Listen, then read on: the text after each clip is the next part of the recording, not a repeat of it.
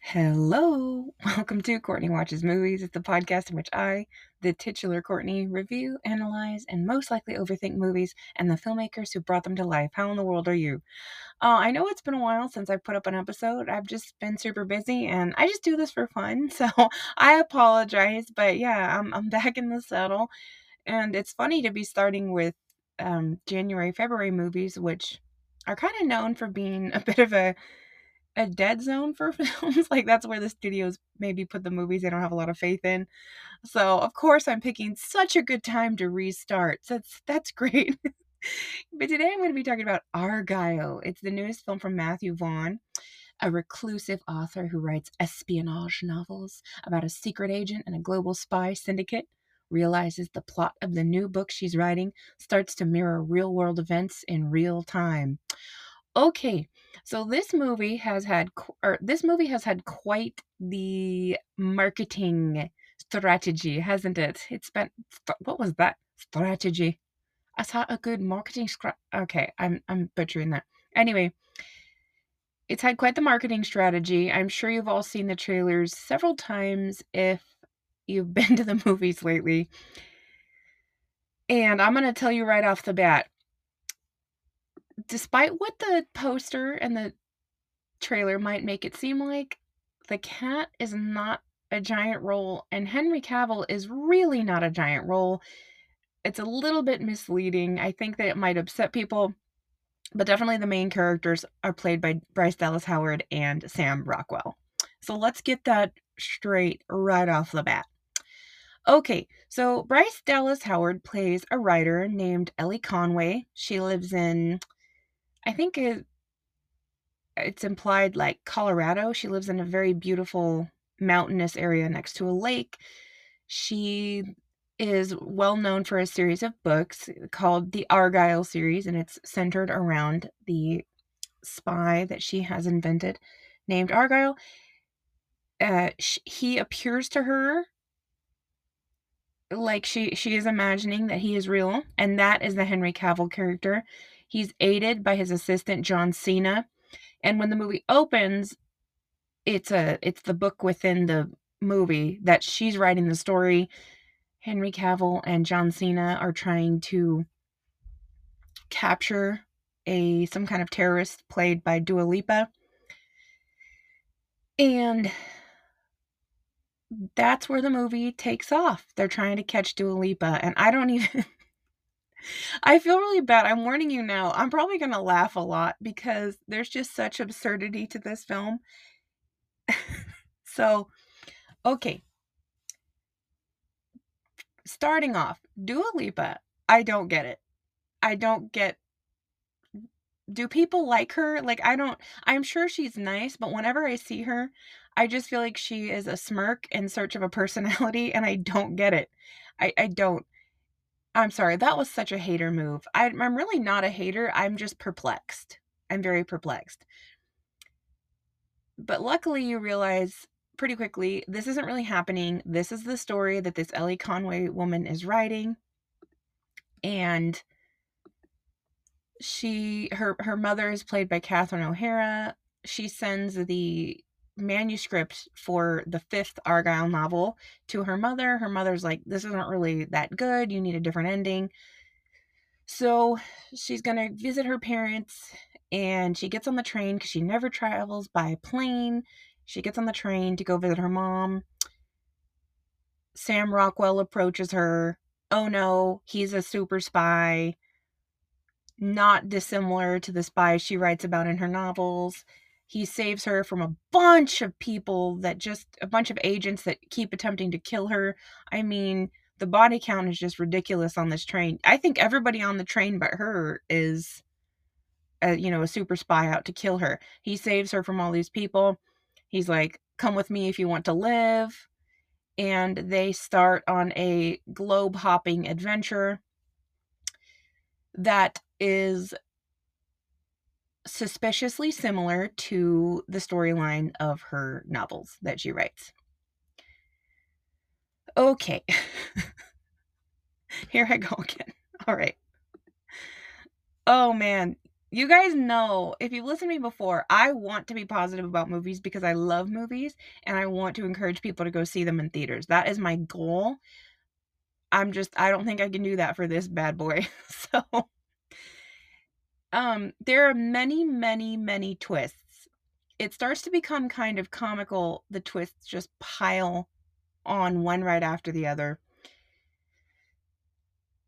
Again, I'm going to use the word perplexed. I I don't really get this is such a good cast. I mean, I I would watch Sam Rockwell do anything. I I love Henry Cavill. Bryan Cranston is in it. Like I said, John Cena, uh, Catherine O'Hara, who is just like a Canadian treasure, Ariana DeBose, and the and Bryce Dallas Howard. It's a it's a really good cast, and I just this is such a strange comedy caper movie. I don't even know how to describe it. It's so tonally strange. It it shifts constantly. It the action scenes, which I get that that's Matthew Vaughn's thing, right? If you've seen The Kingsman, he does like cartoonish violence. I just think this doesn't commit either way enough. Do you know what I'm saying? Like do we commit to the cartoonishly over the top violence and just go full fledged absurdist movie or not? And it's just, it's so all over the place. The action scenes feel so green screen CGI in a bad way. It, it, it's to the point where I don't know if it's on purpose because this is an expensive movie. This is a big huge budget. This is a super famous director, very successful, and I'm trying to figure out is the cheesiness intentional? I. I mean, I'm trying because there's so many twists, I'm trying really hard to not give everything away. Although I do think that if you've seen a fair amount of movies, you'll probably guess the majority of them as they eh, before they come. So I'm trying really hard to be vague, but there's this one scene near the end where the two lead characters have this very over the top ridiculous gunfight scene. I can't. I'm so sorry. It just keeps killing me when I think about it. Is this really over the top gunfighting scene? And it's followed a few minutes later by a very long, over the top ice skating slash knife fight scene. And they're really close together and they're both too long. And that's kind of emblematic of what I take issue with in regards to the entire film. Everything is too long. The movie is two hours and 20 minutes. That's, to, in my opinion, and again, I'm just a person who enjoys films. I'm just a person. But in my opinion, that's really long for a comedy spy caper. I think that a movie in that genre could easily be a, a tight 145 to 2 hours, but 220, you know, by about an hour and 50 minutes in, I could feel the audience lose their interest in what was happening. And I was too. In fact, when I when I spoke about the drawn out gunfight, I had to fight the urge to just leave, and that's very unusual for me. I try very hard to not walk out on films. I want to give them my full attention uh, because I think that a lot of work goes into making movies and I want to give them that respect. But I I almost left because I was just like this is really strange. It's just, it's over the top. Yeah, so what I wanted to say was the CGI, not great. I can't tell if that's on purpose. if you know, you let me know. I really don't I really don't understand. Um it's way too long. There's too many twists that are I think too obvious. The third act is really too long and I'm not one of those I don't like to say oh, you need to follow the rules of writing. Whatever the, I'm doing rules and air quotes, the rules of writing, the rules of storytelling. Just because I think people should feel free, more free than that with art, right? Like, let's not talk about the rules. But I do think it's healthy to go, okay, what are some techniques to keep the audience interested in the story? And this just does a lot of things wrong. And unfortunately, you don't really feel for the characters, in my opinion. And again, your mileage may vary, but I don't think this movie's going to do very well. I typically can guess. I put movies into a few different categories, right? There's the obvious blockbusters that are going to be successful no matter what. And they're probably not even that good. There's movies that are great and I genuinely love them, but I don't think they will find an audience in the current climate and with how expensive going to the movies is.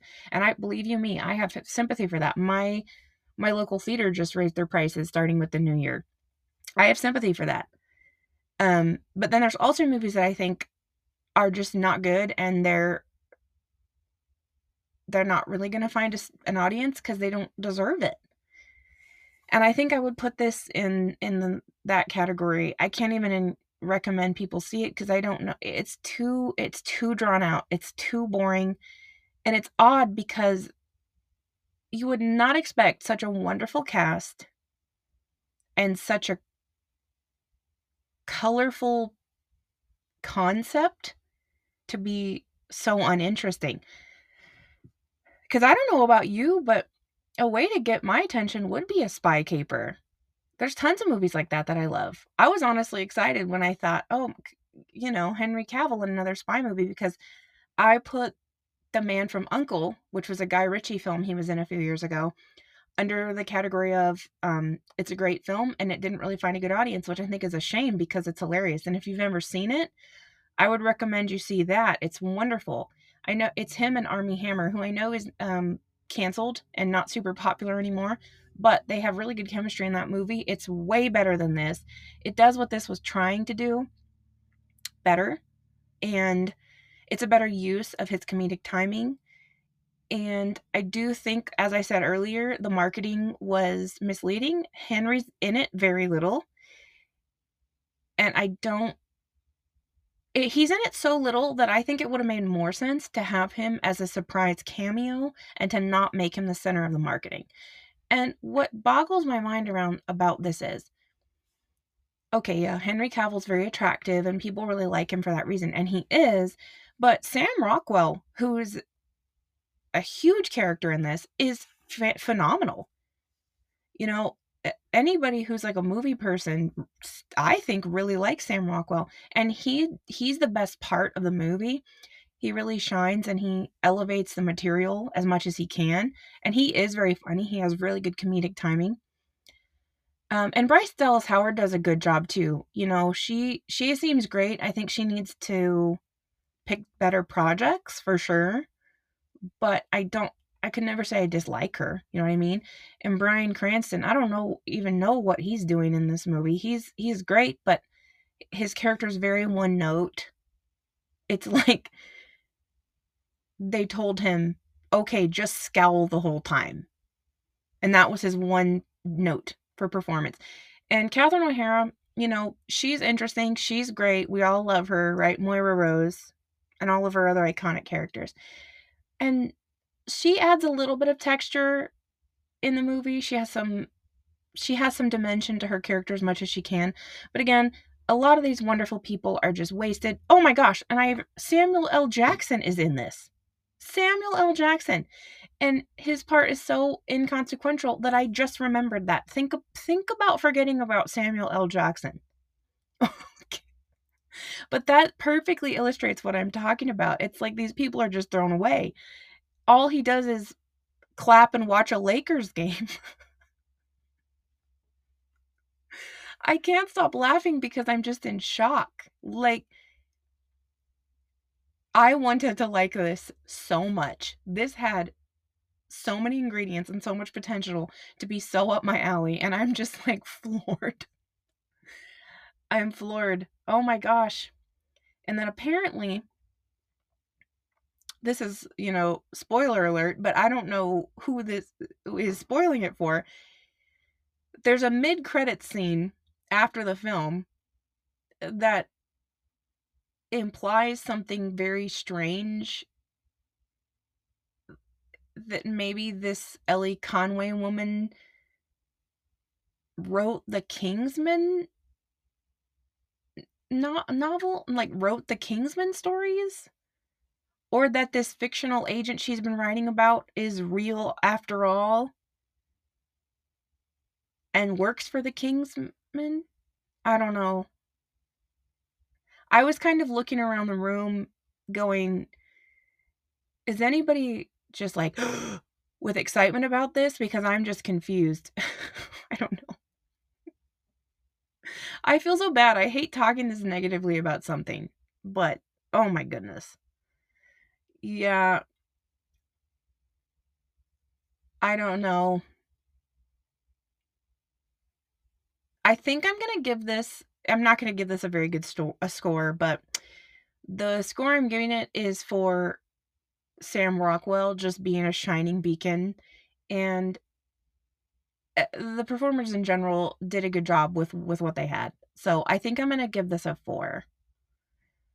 Which might be generous. I don't know. Jeez. Well, hopefully I'll have better news next the for the next movie I see. I don't know what it's to be yet, but yeah, I'm to do a 4. What a good start to 2024. oh my gosh, thank you so much for listening. Don't forget to like, subscribe, all that jazz. Leave me a rating. Follow me on Instagram at Courtney the Human or Courtney Watches Movies. I'm both on there. And I hope you have a beautiful weekend. Whatever you're doing, have a good one. Bye bye, everybody.